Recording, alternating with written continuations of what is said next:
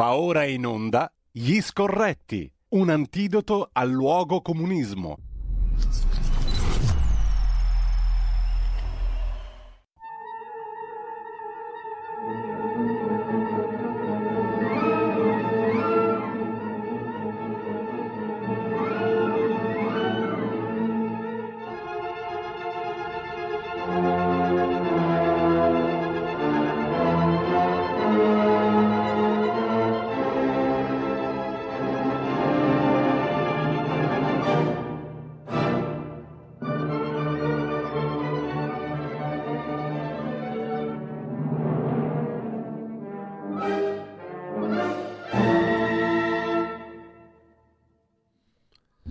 Eccoci qua per un'altra puntata, come tutti i mercoledì, stavolta, stavolta in perfetto orario, degli scorretti con Carlo Cambi già in collegamento con noi, anche se io non lo vedo ma faccio un atto di fede, fede in Federico Borsari in regia che mi garantisce che il gran maestro c'è. Cardinale, buongiorno, ma come sta? Una meraviglia, sto una meraviglia, il paese va a rotoli ma io sto benissimo. Eh... Va bene, e noi eh, rotoleremo col paese. No, ma il paese va, allora, che, il paese va che è una meraviglia. Io direi che è ora di finirla con il distruttivismo, bisogna essere ma fiduciosi, sì, giusto? Siamo tutti ottimisti, che esatto. poi ci pensa signora, la signora Lagarde domani a farti sorridere, va. Che fa la Lagarde domani? Ce lo racconti subito. Intanto voglio citare velocemente due titoli di apertura dell'ANSA in questo momento. Allerta maltempo in Emilia-Romagna, 250 evacuati nel Ravennate sospesa la circolazione dei treni in alcune zone per l'innalzamento del livello di guardia di alcuni fiumi dovuto alle forti piogge. Secondo... pare che la Schlein abbia dichiarato piove, governo ladro. Eh beh, questo ci sta, diciamo. Mentre il secondo titolo ci porta in Crimea, in fiamme un serbatoio di petrolio alla frontiera della Crimea. Il governatore russo dice che l'incendio è stato classificato al più alto grado di eh, difficoltà. Periglio, di periglio. Di periglio, esatto. Un'operazione contro le cosche nella Locride, 108 arresti, ma più ne arresti più si moltiplicano eh, i mm, camorristi e i mafiosi e gli indranghettisti. Sembra inesauribile il bacino di eh, reclutamento delle mafie. Eh. questa è una cosa che mi ha sempre colpito. Parlano di centinaia di arresti ogni volta, di sequestri di milioni e milioni di euro e non muore mai sta mala bestia, capito?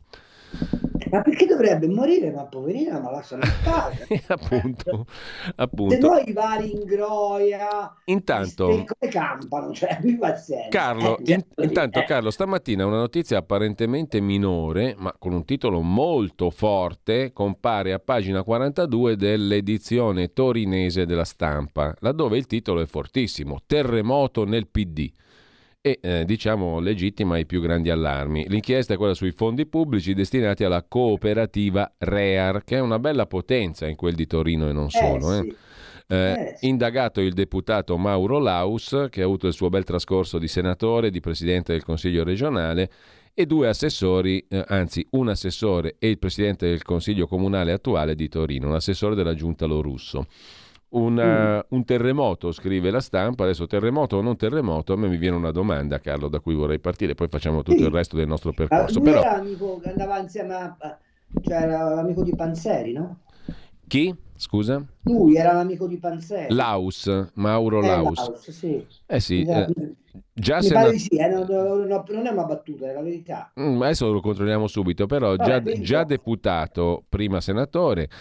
Eh, insomma, eh, io mi domando, qua spo- è un altro caso di cooperativa, questa cooperativa addirittura è stata fondata nel lontanissimo 84, una multiservizi come si dice, 30 milioni di fatturato, 1500 dipendenti, fa di tutto e di più, non solo a Torino dove gestisce quasi tutto, il museo egizio, il museo del cinema, l'università, il teatro stabile, eccetera, eccetera, ma anche altrove, Verona, Roma e via dicendo. Ora, um, queste cooperative sono una realtà abbastanza curiosa, ogni tanto arriva la cronaca e magari anche qualche indagine però poi tutto procede esattamente come prima. Vedi alla voce anche su Maoro, no? Vedi alla voce le, co- voce Nuzzi, le, coopera- voce... Nuzzi, e, e le cooperative di cui ci hai parlato tu nella tua mm, regione, mm, nella tua... Sì, ma vedi, ma vedi alla luce Mountain Coop, ma c'è Eh, insomma, quelli, quelli, sono i poteri che non si toccano, però mi viene da dire i poteri forti ce li abbiamo sotto gli occhi, non è che bisogna fare i complottisti. Ma sai, questo è lo strano paese per cui un, procuratore, un sostituto procuratore generale di Corte d'Appello ti dice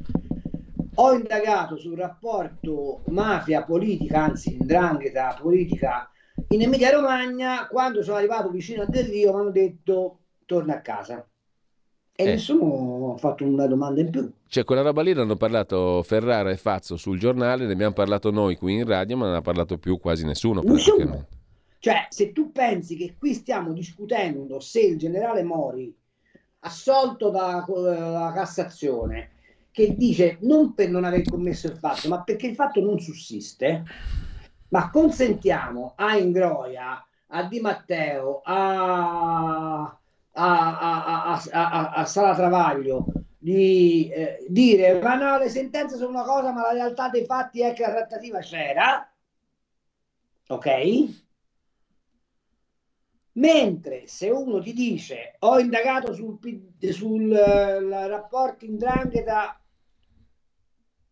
politica in Emilia Romagna, ho fatto un processo che si chiama Emilia, ho ottenuto 132 condanne, ma nel momento in cui dovevo indagare sui rapporti fra PD e, e Ndrangheta mi hanno sostituito e mandato a casa, questo non c'è report, non c'è eh, di martedì, non c'è l'annunziata, no, nessuno ne parla. Allora, poi ti domandi perché la mafia prolifera. Mm. Evidentemente perché c'è mafia e mafia. Ma non dipende. Ma perché... non, eh. non, non dipende anche dal fatto che comunque nemmeno la politica ne parla. No, ma la politica infatti ormai dà per scontato. E non sto parlando di chi si deve difendere, cioè il PD, ma di chi per esempio sta dall'altra parte in teoria. No, no, ma la politica ormai dà per scontato. ma anche lì, allora, siamo alla battaglia delle parole, come al solito, no? Cioè, ti faccio un caso. Eh, il nostro Presidente della Repubblica ha detto una puttanata di proporzioni bibliche, e cioè che la Costituzione italiana nasce dalla lotta partigiana. Non è vero. Non è vero né storicamente né giuridicamente. Ma tutti glielo lasciano dire, o meglio, il povero Mattarella non fa altro che ripetere ciò che ci sentiamo dire da 60 anni, ma non è così.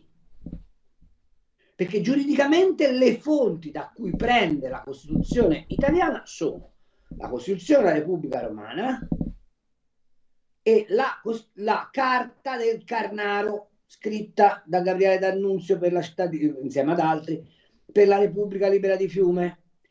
Quindi vuol dire che lo, eh, come posso dire, l'ossatura giuridica della nostra Costituzione sta dentro una rivoluzione borghese che non c'entra nulla con quella dei partigiani. Quanto al fatto che sia scaturita dalla resistenza, è un'altra puttanata, perché buona parte dei, cost- dei, dei membri eletti, non mi senti? Sì, sì, ti sentiamo Carlo, ti, ti, sto sentendo benissimo. La buona parte degli eletti dentro l'Assemblea la, eh, Costituente erano contigui al fascismo.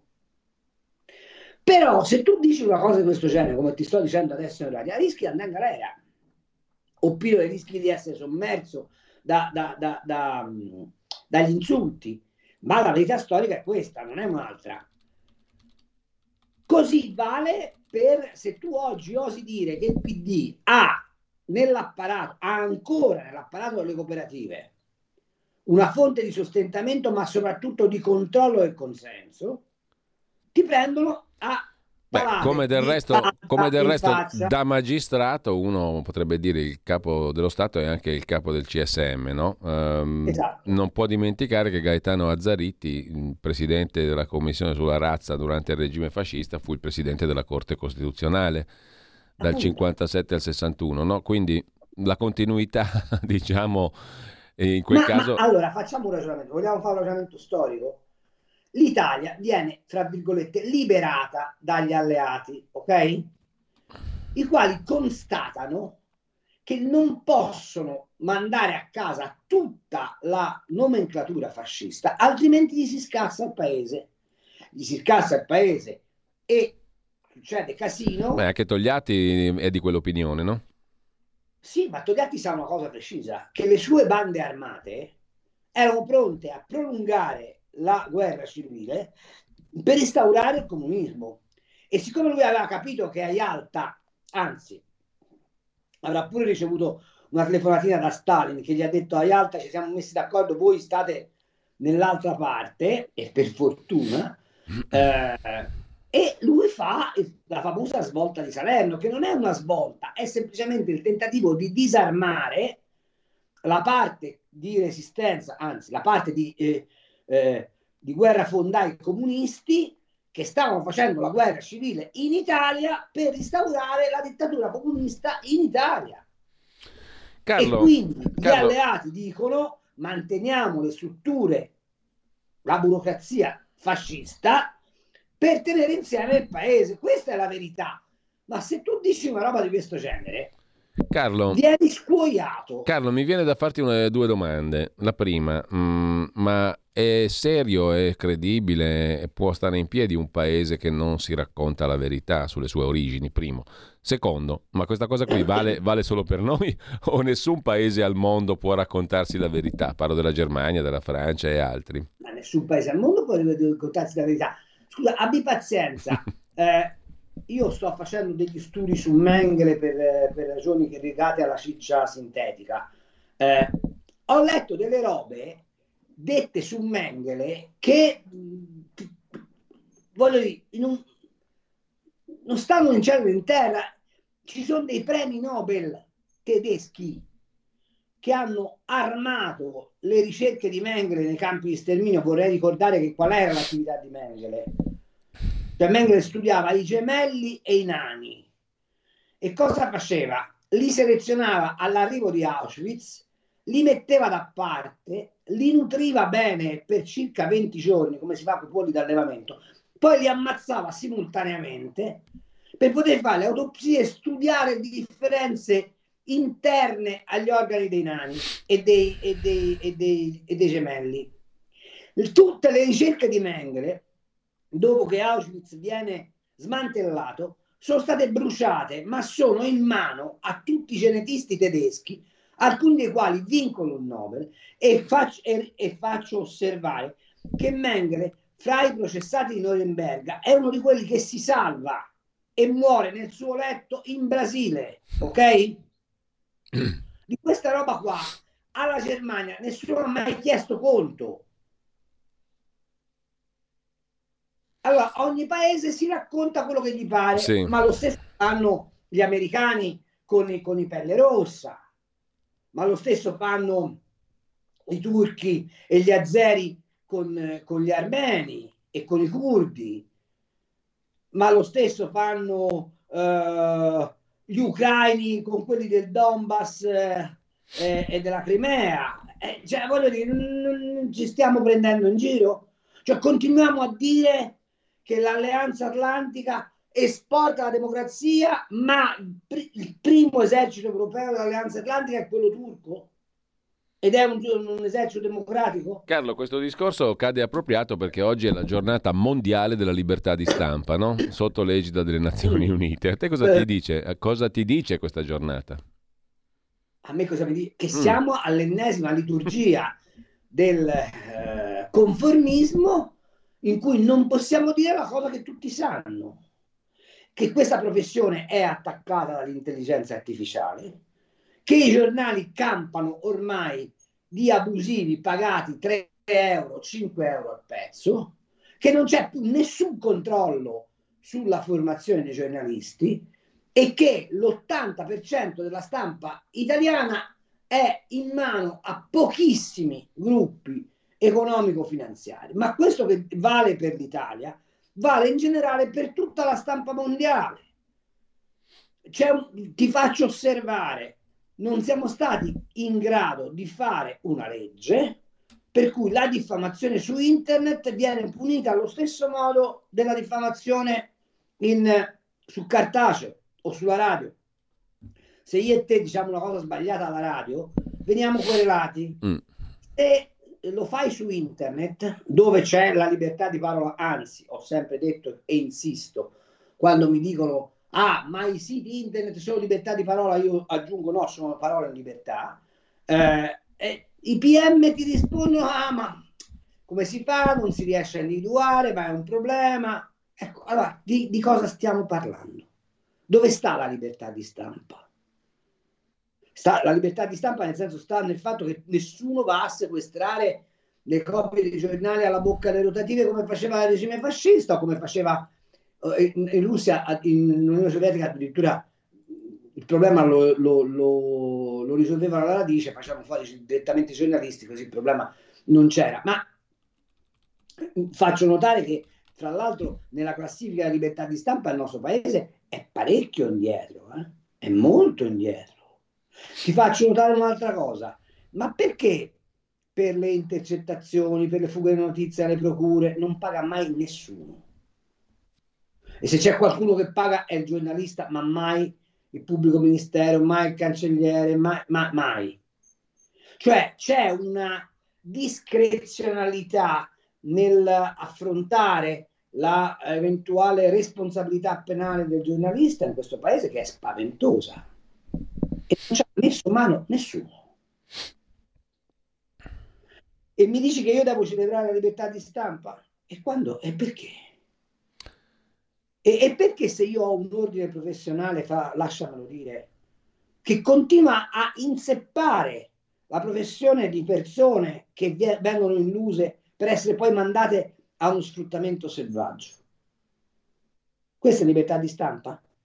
Eh, appunto. Perché in televisione devo vedere gente che non ha mai, mai sostenuto l'esame da professionista, che fa interviste, che esprime opinioni, che conduce programmi e il nostro ordine mai ha alzato il ditino dicendo quello non lo può fare. Perché? Però scusami, il nostro ordine è un'altra cosa che non quadra, che non funziona, diciamo che mh, mm, a, cosa, a, cosa, a, cosa, serve Carlo l'ordine dei giornalisti? Perché siamo pieni... Infatti io sarei per abolirlo, ma visto che c'è, mi spiegate perché la signora Barbara D'Urso può fare il mio mestiere?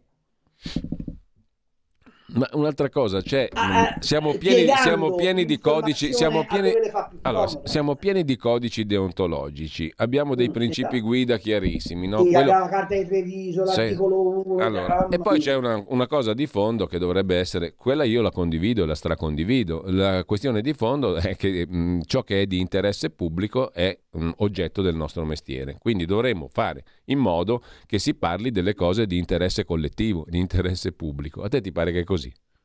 No. appunto, quindi no, è inutile no, che poi proliferano no, codici deontologici in 10.000 direzioni. Se tu, ti, se tu, eviti alla radice di affrontare ciò che è di interesse pubblico, ma chi se ne fotte del codice deontologico ABCDE? No, ma fammi dire una cosa. Allora, quando è stato? Quattro giorni fa, cinque giorni fa, abbiamo saputo che le accuse a Savoini erano un'invenzione pura ok? Mm.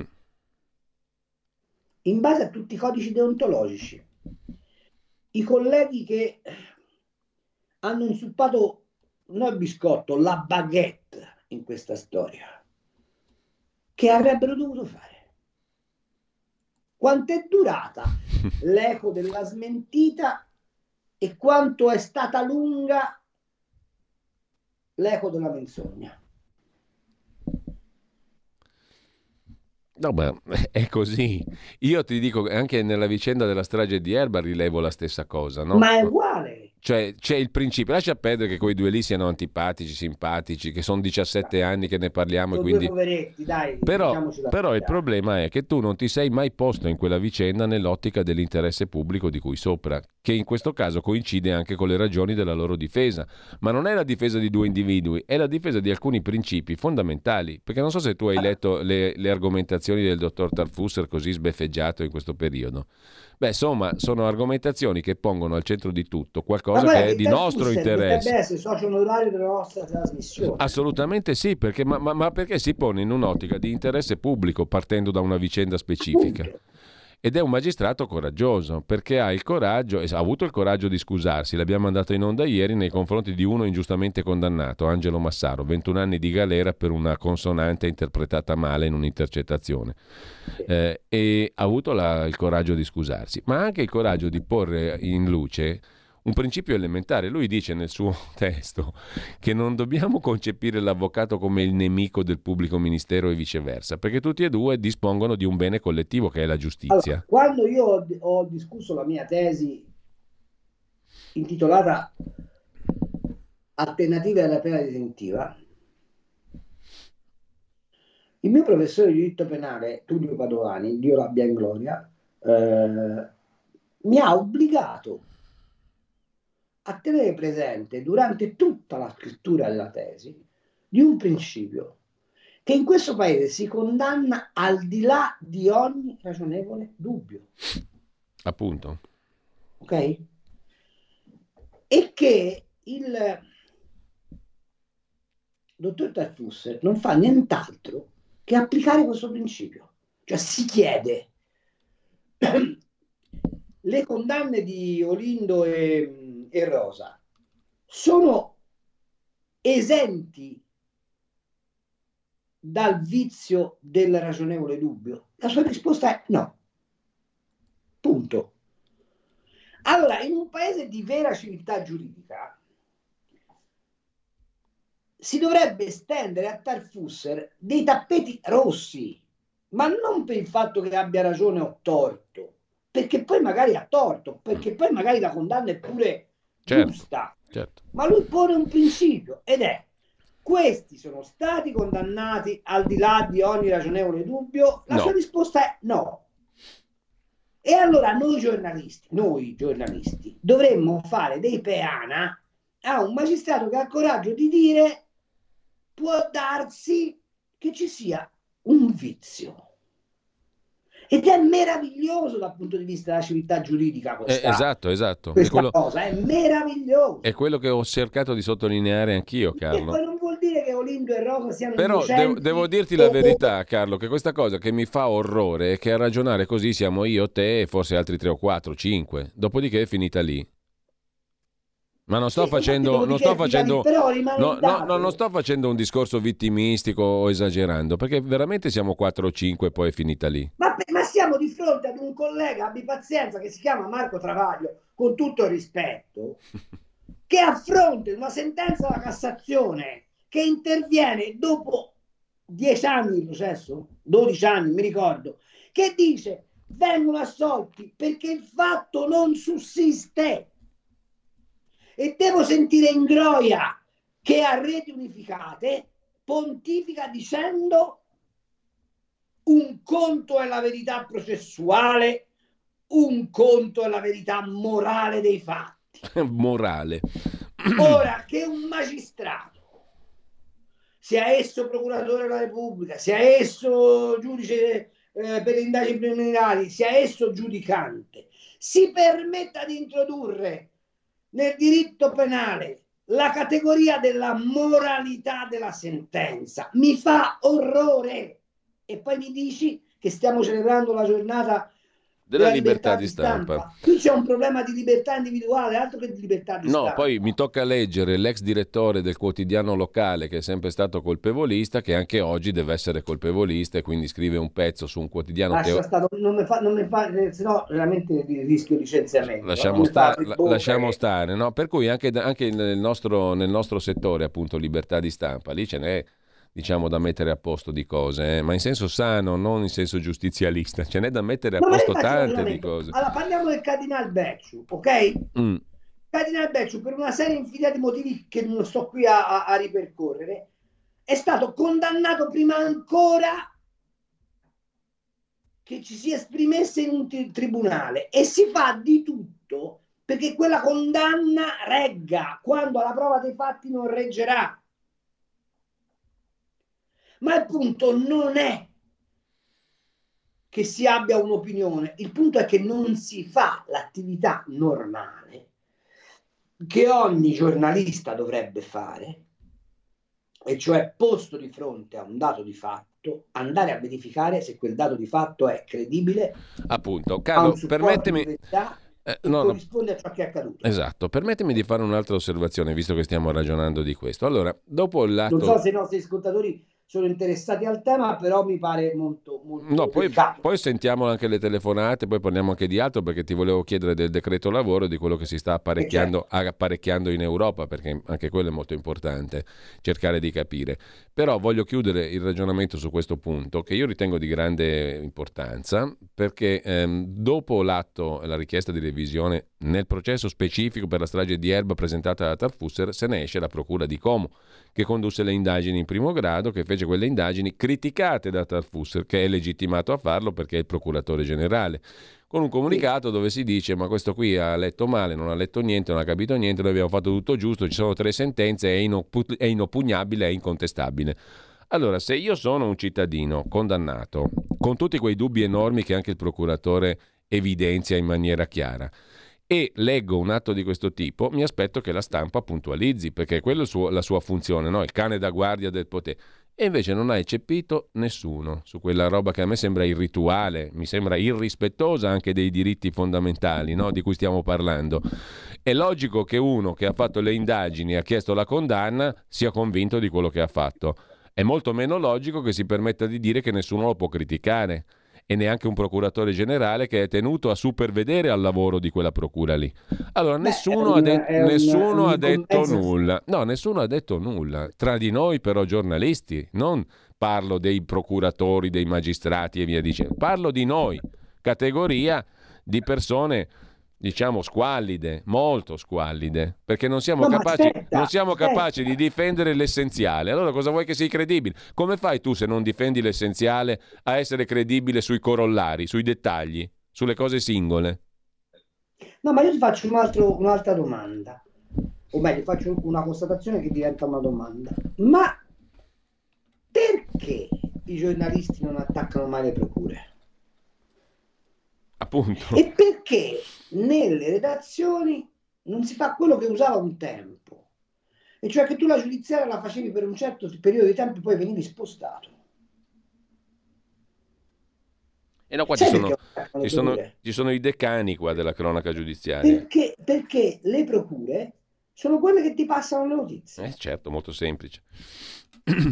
Allora, c'è una, c'è una categoria di nostri colleghi che ha fatto carriera esclusivamente facendo da megafono ad alcuni magistrati. Ma te, ma comunque noi stiamo discutendo di una roba che ha un'origine, o meglio, che ha un'origine, che ha avuto un momento in cui un signore come Palamara racconta come vanno le cose. Bene, Palamara, che peraltro da, ho visto è stato anche, ehm, è stato anche eh, derubricato uno dei, dei capi d'accusa e quindi probabilmente Palamara è un signore che non, non, non, non dovrà rispondere di alcun reato. Bene, la, la, cosa di Palamara è passata in silenzio totale, nel senso che non ci sono state conseguenze. Non uno dei vicepresidenti del CSM chiamati in causa da Palamara ha pagato qualcosa, non il presidente del CSM, cioè il presidente della Repubblica, è stato posto in imbarazzo politico, non un, un procuratore capo nominato col sistema Palamara è stato rimosso, non un provvedimento Niente. da parte del Ministero di Grazia e Giustizia è stato assunto nei confronti di quei magistrati che si siano in qualche modo collusi col sistema Palamara e, e, ti meravigli che vadano così le cose? Io no, Carlo, o meglio, mi meraviglio ma mi dà una spiegazione. Dobbiamo fare la piccola pausa, poi ti anticipo subito e poi apriamo le linee, ma ti chiedo subito e ne parliamo dopo uh, cosa pensi del decreto lavoro del primo di maggio e che cosa, e cosa sta preparando l'Europa con il patto di stabilità. Ah, viva l'Italia, viva l'Europa, con... viva le donne che danno. col nuovo patto di stabilità, con le decisioni della Banca Centrale Europea che continua eh. ad alzare i tassi all'infinito e con... Vi posso verità, se avete un salame tenetelo bello stretto perché vi serve. Ricorso o meno al MES. Io col salame me lo tengo strettissimo, ce l'avessi. Vabbè, c'è la Valcamonica lì vicino, vai. e la Bergamasca che non è male. La Bergamasca. Un nuovo modo per sostenere la tua radio. Visita radiolibertà.net. Ti basta un clic e potrai versare il tuo contributo volontario direttamente online. Potrai donare con ogni tipo di carta di credito, anche prepagata. Ti aspettiamo online su radiolibertà.net. Sostieni la tua radio con il tuo contributo volontario. Radio Libertà. La tua radio. Diamo voce alla nostra gente. Stai ascoltando Radio Libertà, la tua voce libera, senza filtri né censure, la tua radio. Allora Carlo, decreto lavoro e Europa, poi sentiamo anche le ascoltatrici e gli ascoltatori allo 02 92 94 7222 e via Whatsapp anche audio al 346 6427 756. Come la vedi? Allora, il decreto lavoro, vabbè, il decreto lavoro è il massimo che si potesse fare nelle condizioni date, cioè mi pare ovvio. Quello che dicono uh, i sinistri mi fa francamente schiantare da ridere perché si dice è un inno alla precarizzazione. Ma come? Cioè, chi ha approvato il Jobs Act dovrebbe tacere per il resto dei suoi giorni. Chi ha appoggiato la riforma Fornero e l'approccio al, al, al giuslavorismo che la dottoressa Fornero ha portato in questo paese insieme ai suoi accoliti, eh, andrebbero silenziati per il resto dei loro giorni, ma nel senso giorni felici, eh, vorrei che fosse chiaro. E decreto lavoro non fa altro che eh, fotografare un'esigenza e adeguare la norma all'esigenza. Ehm, quindi non c'è, non, non c'è, materia di discussione, è, è, un provvedimento che dice una cosa semplicissima. Ti do la possibilità di fare dei contratti a tempo determinato, ben sapendo che in questo paese non c'è più nessuno che assume immediatamente a tempo indeterminato, se non la pubblica amministrazione per concorsi che peraltro non si fanno. E dopodiché, una volta che hai valutato, non ti impongo di mettere la causale del, dell'assunzione a tempo determinato per i primi 12 mesi, dopodiché o quel contratto lo trasformi in tempo indeterminato oppure non te lo faccio rinnovare, punto. E questa sarebbe la precarizzazione cioè dare al datore di lavoro e al lavoratore la chiarezza temporale della vigenza di un contratto è precarizzare? Cioè, bisogna che qualcuno mi spieghi se, se parliamo due lingue differenti. Quanto al cuneo fiscale, se tu non hai una base imponibile allargata, cioè non aumenti il numero di coloro i quali lavorano e quindi contribuiscono al sistema pensionistico, quello che ha fatto questo governo, un 2 più 4, che diventa poi in realtà un 7% nei due provvedimenti che ha assunto di taglio di eh, eh, imposizione fiscale sul lavoro, è, date le condizioni, un provvedimento del tutto eccezionale. Sono convinto che il governo farà di tutto per renderlo strutturale, anche perché nel 2024 si vota per le europee, quindi sarebbe folle dal punto di vista della tattica politica revocarlo ma è il massimo. Il problema che noi abbiamo è un altro. Lo posso dire? Me lo fai dire? Sì. Amici, amiche e amici che ci state ascoltando, prendete carta, penna e calamaro e mm. segnate le cifre.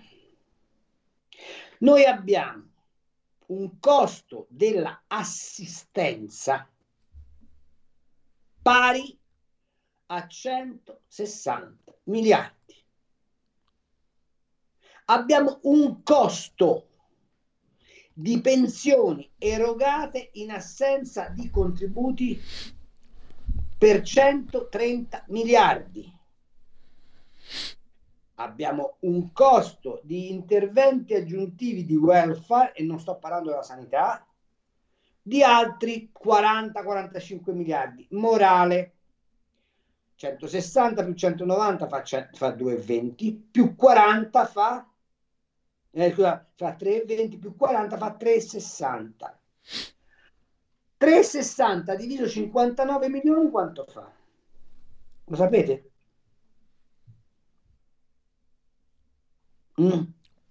Fa all'incirca all'incirca 13-14 mila euro cada cranio.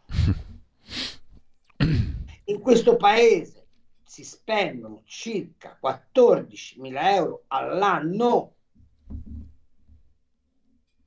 per sostenere quelli che non ce la fanno. Quant'è la paga netta di un apprendista in questo paese?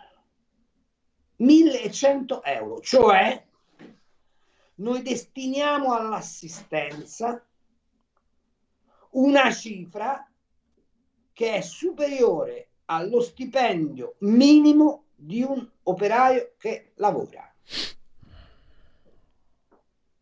Può stare in piedi un paese così concepito?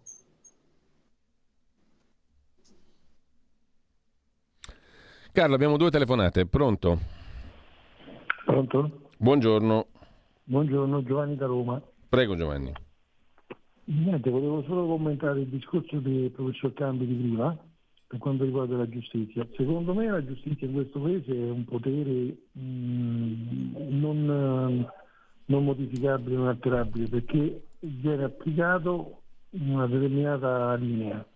Quindi è, imposs- è quella la vera mafia, perché può giudicare chiunque, da, dal, semplice, eh, dal semplice operaio che sta sul pullman non c'ha biglietto al politico. Chi, e quindi quello è il potere. Esercita il suo potere tramite la stampa. La stampa che ovviamente certa stampa. Quindi penso sia impossibile, volevo un parere del professor Canti, sia impossibile modificare questa cosa, secondo me. Grazie. Altra chiamata, pronto? Sì, pronto. Buongiorno. Eh, buongiorno. Eh, buongiorno Canti. Eh, buongiorno. La mia domanda è molto, sem- è, è molto semplice che fine hanno fatto i navigator? Nel senso che avevamo, avevamo, in Italia ci sono società tipo, che ne so, Generale Industriale, Adecco e compagnia bella, specializzate nel trovare, nel trovare lavoro alle persone. Non si poteva fare una proposta a questa società, ogni persona che vi assumete a contratto indeterminato lo Stato mi paga X non so, butto in una cifra, 100 euro, 200 euro, 600 euro, è molto, è molto semplice. Eh. Il navigator che ne ha fatto quattro stappati di casa, ha messo lì assunti, pagati per fare cosa? Cosa lo può tu il navigator? Saluti. Allora, Carlo. Allora, per la prima obiezione sono, prima, sono perfettamente d'accordo con il nostro ascoltatore, segnalo che il povero ministro della giustizia Nordo è sparito dai radar e, e che la mm. riforma della giustizia è vero. Era, che, era, che, che fine era, ha fatto Nordio in effetti? Sparito dai radar, non si capisce che cosa è successo eh, e che la, giusti- la riforma della giustizia era ed è, credo, uno dei primi impegni che questa coalizione centrodestra aveva preso in campagna elettorale. Dunque, sarà il caso che qualche volta, e magari una volta anzi te lo suggerisco eh, sì. Giulio, facciamo una trasmissione con il responsabile giustizia della Lega eh, volentieri estemporanea facendolo ragionare su a che punto stanno con la riforma della giustizia perché loro non se ne rendono conto ma eh, su questo rischiano molto di più che sulle tasse perché il paese non ne può più non ne possono più soprattutto gli imprenditori i quali hanno bisogno di certezze nella gestione della giustizia, soprattutto quella civile perché riguarda le imprese, ma insomma non è secondaria neanche quella penale nell'impatto della conduzione delle imprese e senza la riforma della giustizia questo paese non fa un passo in avanti. Stiamo mantenendo l'impianto Cartavia, che è una ammuina eh, messa in piedi in concordia col Quirinale per fare in modo che qualcosa cambi affinché nulla cambi. E questo non è accettabile in un paese civile. Quanto alla seconda domanda del navigator, credo che siano stati assunti in larga misura dalle regioni a, per continuare a non fare nulla. Certo che bastava, eh, bastavano le agenzie interinali che ci sono sul ehm, territorio, fra alcune delle quali anche molto specializzate, molto brave, ma la, vi sfugge una cosa, che tutti i provvedimenti assunti dal Movimento 5 Stelle avevano in sé il tarlo di Achille Lauro, cioè un pa- una scarpa prima delle elezioni e un'altra scarpa dopo le elezioni. Sono tutti incentivi al voto di scambio. Allora abbiamo un messaggio audio via WhatsApp, due telefonate in attesa. Sentiamo il messaggio. Buongiorno Giulio, buongiorno signor Cambi, buongiorno a tutti.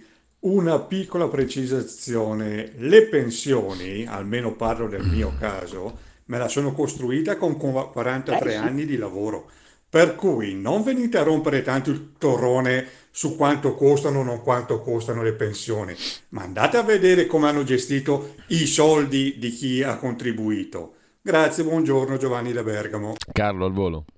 No, Giovanni, mi perdoni, forse mi sono spiegato male, mm. se è così le chiedo mm. scusa tema non è le pensioni, il tema è che all'interno delle, del grande calderone di erogazione delle pensioni di questo paese ce n'è una quota ragguardevole che, viene, che è stata elargita spesso e volentieri proprio sotto forma di voto di scambio, non tenendo conto del fatto che non erano coperte da nessuna contribuzione, ma voglio dire, i, i, i famosi pensionati di, di 15 anni, 6 mesi e un giorno, non me li sono inventati io, i, pensio- i prepensionamenti con i quali si è tentato di risolvere tutte le crisi aziendali fino a, a, a, a pochi, pochi, anni fa, non me le sono inventate io, eh, tutte, le, mh, tutte le prebende di pensioni più o meno vere, di invalidità, eccetera, eccetera, non me le sono inventate io. Quello che bisognerebbe fare è una razionalizzazione profonda del sistema di welfare, di non chiamare pensioni quelli che sono assegni assistenziali, e di avere il coraggio di dire quella roba la togliamo dalla gestione dell'Inps, la mettiamo addosso alla fiscalità generale, la quale fiscalità generale ha interesse e possibilità di incidere sull'erogazione automatica di questi sussidi. Ma è chiaro che questo non c'entra nulla con le pensioni di chi ha lavorato, ha messo da parte i contributi, se l'è guadagnata ed anzi sono anche convinto che sia il tempo di cominciare a ridiscutere sull'età pensionabile in questo paese. Ma detto questo, ma nel senso di accorciarla, non nel senso di allungarla, ma, ma, detto questo, è innegabile che sul sistema pensionistico o previdenziale, se volete, del nostro paese gravino una serie di categorie e di spese che con la previdenza non hanno nulla a che vedere. Punto. Allora, abbiamo due ascoltatori e poi Gianni da Roma che ha scritto un WhatsApp che leggiamo dopo. Pronto? Pronto? Buongiorno. Buongiorno direttore. Buongiorno a lei. Buongiorno dottor Cambi, complimenti Buongiorno. sempre per la trasmissione. Ascoltare lei è per me una cultura. Apprendo tante cose che non so e come io penso anche il radioascoltatore dell'Aria Libertà. Mi fate ricordare una fotografia sul settimanale o mensile, non mi ricorderò allora ragazzo, dove c'era una vignetta, il giornale era Il Borghese, forse di Valerio Borghese, dove c'era una vignetta con un individuo con il pugno alzato, con la faccia e martello sulla casacca, Italia fascista in piedi. Ecco il commento de- delle sentenze, poche rosse, Buona giornata a tutti, grazie. Leo Longanesi. Grazie, Leo Longanesi, grandissimo intellettuale di questo paese che aveva un torto solo, come il povero eh, Giannino Guareschi non faceva parte della nomenclatura lasciamo andare, non lo diciamo, eh. della nomenclatura dei convertiti alla, alla, democrazia. Loro erano democratici realmente, non avevano bisogno della, della conversione ma siccome non erano passati dal bagno, dal, dal lavacro della lotta partigiana che l'hanno fatta in quattro, ehm, non venivano ammessi a corte, diciamo così. Allora, grazie al dottor Cambi per la precisazione, scrive l'ascoltatore di cui abbiamo ascoltato prima l'audiomessaggio in tema di pensioni. Gianni da Roma, pensierino sull'odierna giornata dedicata all'ossimoro libertà di stampa. Di solito nei paesi occidentali i media dell'establishment in maggioranza dei casi sono filogovernativi, lo sono perché si aspettano qualcosa dal governo o peggio temono che il governo possa togliere loro qualcosa. Tranne in Italia, dove invece i media sono realmente a stragrande maggioranza democratici, nel senso del partito democratico, scrive Gianni da Roma. Comunque abbiamo due telefonate, pronto? Pronto? Buongiorno. Buongiorno, Dario dalla provincia di Treviso. Eh, riguardo alla libertà di stampa e alla ricerca della giustizia, di cui si faceva accenno prima, sì. come problema principale, ehm, la, la, chiave di tutto è, ehm, è, è come nei talk, talk, show, si parla per mezz'ora, mh, si dice tutto il contrario di tutto e poi il problema principale non è più quello, ma diventa l'orsa, diventa la guerra in Ucraina, diventa la situazione, cioè non si va mai a fondo finalmente in un discorso, se ne prenda uno si arrivi fino in fondo. Vorrei fare al dottor Cambi una domanda di carattere economico-demografico. Fatto, eh, ha fatto gran scalpore il discorso del governo di eh, favorire le coppie che hanno due figli. Io l'aritmetica che ho imparato a scuola, alle elementari ancora, mi dice che se da Adamo ed Eva in poi si, fossero, si fosse continuato a fare due figli a coppia, adesso nel mondo potrebbero esserci al massimo al massimo mh, otto persone, due bisnonni, due nonni, due genitori e due figli. Perché il due figli a coppia è mero tasso di sostituzione, non cresce la popolazione. Vorrei un commento su questo, grazie, vi ascolto per radio. Altra chiamata, pronto? Sì, buongiorno direttore, sono Luca da Corico. Salve Luca. Saluto il suo ospite meraviglioso che noi tutti amiamo e che ringraziamo per il suo tempo che ci dedica. Io ho questa impressione che in questo momento la politica eh, sia in una fase di stasi, che il governo stia facendo una gestione ordinaria e che siamo tutti in attesa dell'evento epocale che succederà l'anno prossimo che deciderà i nostri destini e che saranno le elezioni europee. Perché mi sembra ovvio che ormai eh, le decisioni che influenzano il nostro destino sono imposte dalla Commissione europea di nominati, ratificate da un Parlamento dove l'opposizione non ha nessuna voce ed è escluso da qualunque discussione e quindi se non cambiamo il prossimo Parlamento europeo ci dovremmo ingoiare sì. altre imposizioni come le auto elettriche, come grill, la farina di grillo, come la carne sintetica e molto peggio. E quindi è capitale che noi ribaltiamo alle prossime elezioni l'attuale Parlamento europeo. Voglio sapere cosa ne pensava Cambi. Grazie. Grazie a Luca. C'è un'altra telefonata, poi la parola a Carlo. Cambi, pronto?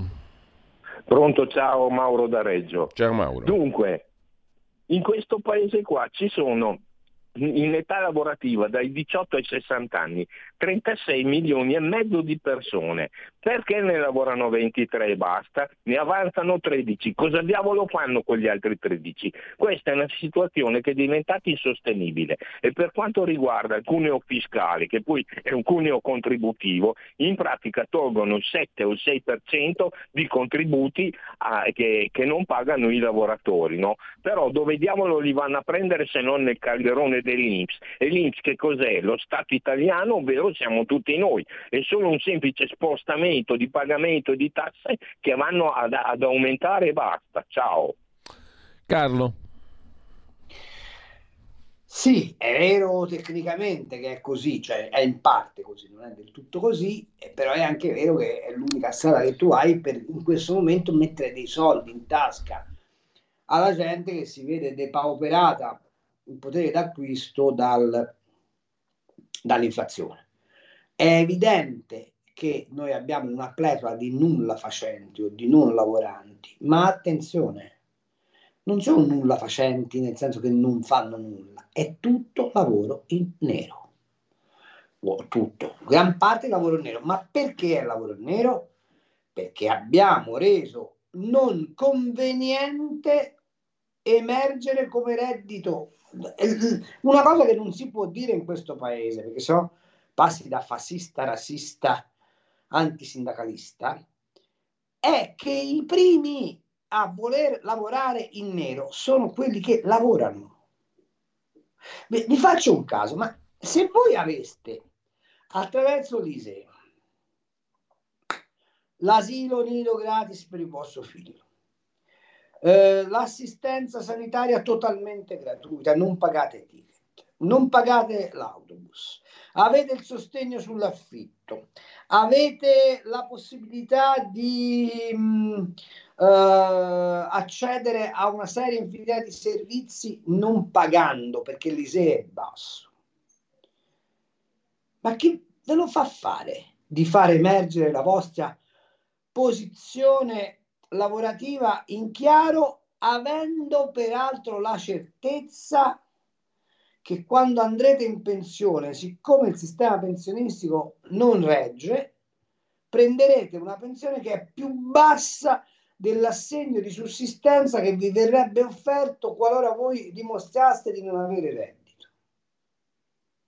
Allora, ci, avrà, ci sarà qualcuno che ha il coraggio di dire che il sistema di assistenza è diventato concorrenziale con l'emersione dei redditi da lavoro?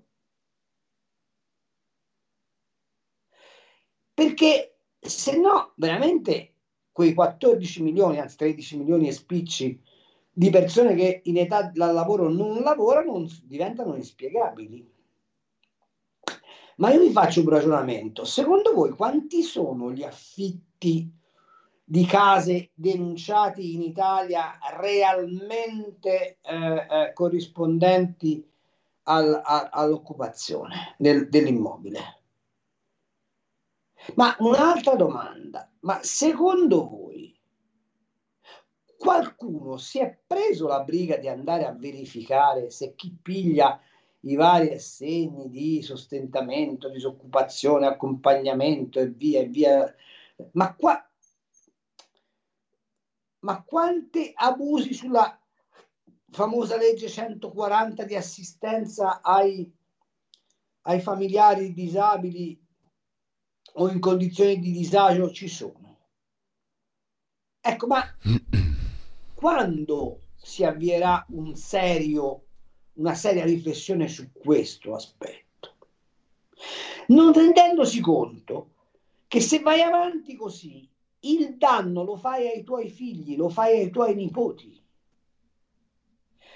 E ora vengo alla demografia. Sì. È vero che in termini di mantenimento di livello statistico una coppia che fa due figli in realtà non fa nient'altro che perpetuare esattamente lo stesso livello, ma è anche vero che che per moltissimo tempo in Italia non è stato così. Fare figli era indispensabile per mandare avanti la campagna e si facevano figli come braccia lavoro, eh, come, come, come, come, forza lavoro. Ora eh, siamo passati però a una situazione completamente diversa. Il dire due figli sono la soglia minima per, per quali, a, a, alla quale il governo interviene a sostentarti, a me pare del tutto ragionevole in una condizione di mm. crisi demografica così spaventosa. Ma c'è un altro aspetto che va, che va eh, sottolineato. La bassa occupazione femminile, in, cons- in conseguenza della bassa eh, strutturazione di servizi a vantaggio della maternità, fa sì che noi non ci sviluppiamo. Abbiamo bisogno di portare più donne al lavoro eh, e abbiamo bisogno di dare a queste donne che vanno al lavoro e che poi diventano mamme, speriamo, una condizione sociale e di assistenza tale per cui sia conveniente fare figli. Allora, quello che non si capisce nel, nel nostro ordinamento politico è che la leva sia fiscale che assistenziale che mh, di provvedimento qualsiasi si deve eh, orientare su un concetto, rendere concorrenziale l'effetto che si vuole ottenere rispetto alla situazione precedente all'intervento. Tutto qua. Quanto Carlo... alle elezioni europee, l'ho scritto sul panorama, lo grido ovunque, sì, le elezioni europee sono decisive stavolta, sì. perché si riesce a mandare a casa la maggioranza Ursula probabilmente saremo di fronte a un cambiamento benefico per il nostro paese. Diversamente, e aggancio alle questioni che volevi trattare tu, sì. Giulio, sì. diversamente noi siamo destinati ad un periodo di enorme sofferenza, enorme sofferenza e, sper- e spero che questo pa- pa- governo continui a tenere duro sul MES perché altrimenti sarà veramente la fine. Facciamo in tempo a prendere l'ultima telefonata, pronto? Eh, sono Albino, provincia di Torino, buongiorno. Buongiorno. buongiorno. Ascolti una cosa, voi avete toccato degli argomenti che mi fanno rizzare i capelli in testa, adesso vi faccio un piccolo esempio. Io abito in un piccolo paese di provincia dove stanno rifacendo una parte dei marciapiedi quindi è una cosa bellissima, tutta fatta con pietre grosse come un pugno che vengono piantate con il martello dentro al letto di sabbia, poi di tutto il lavoro. Sapete chi sta lavorando?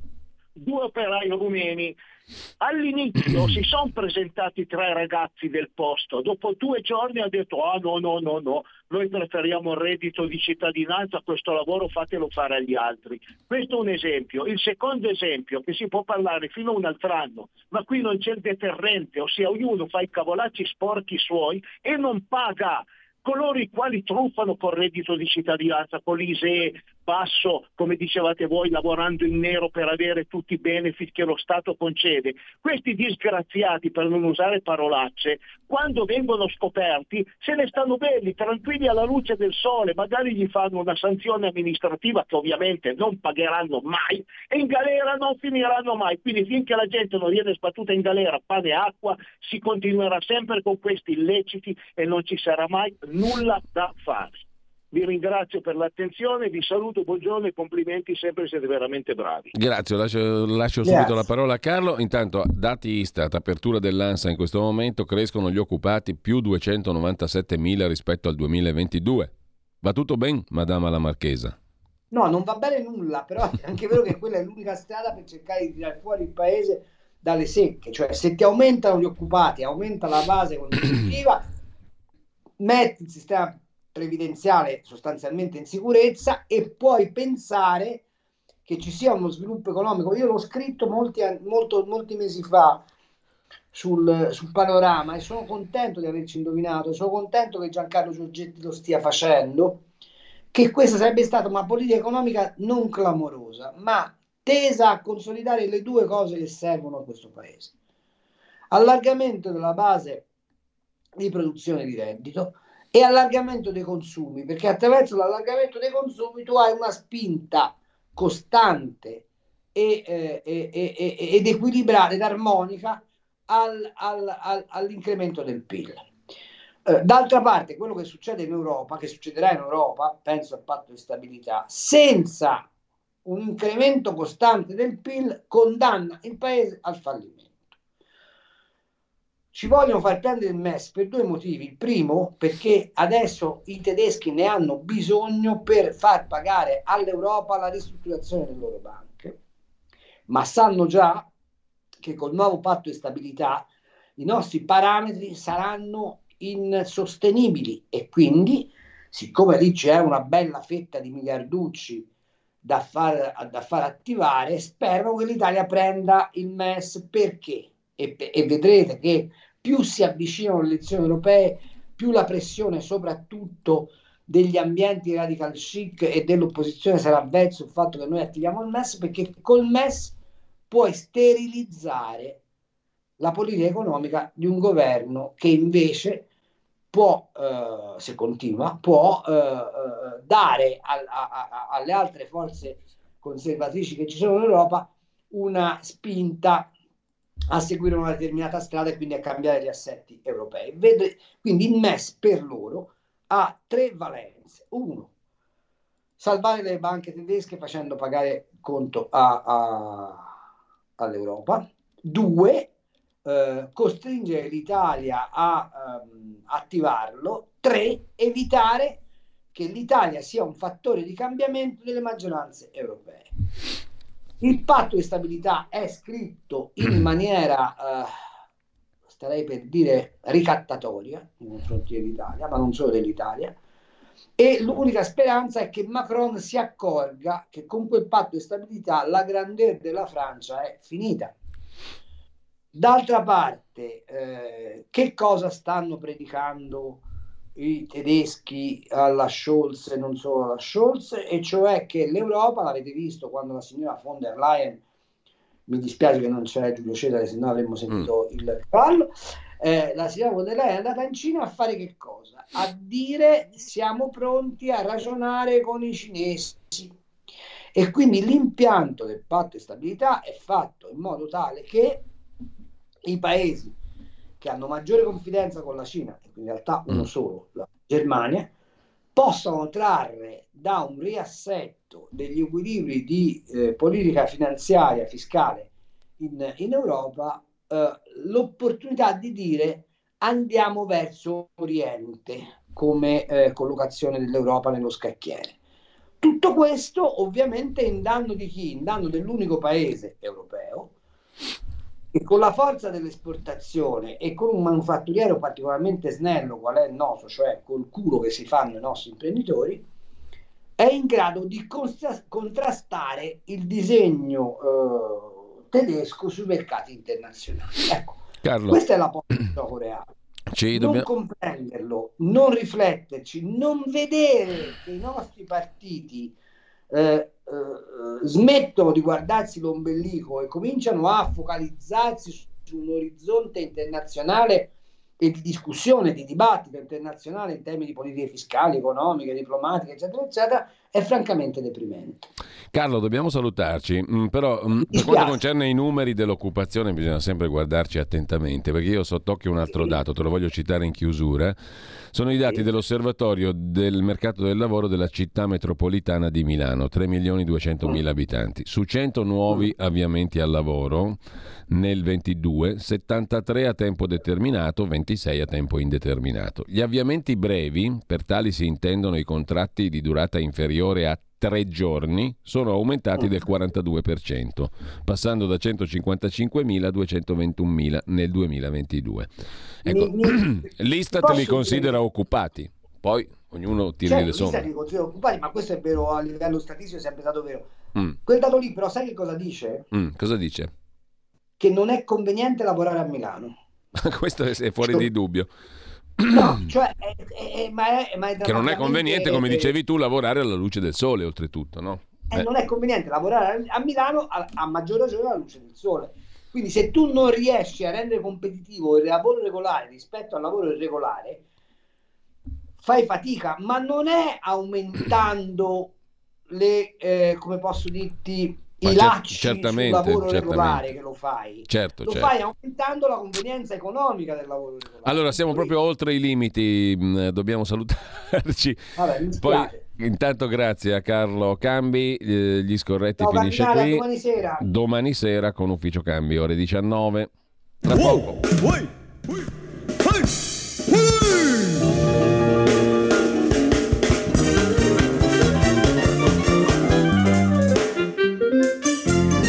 Perché la terra dei cachi è la terra dei cachi.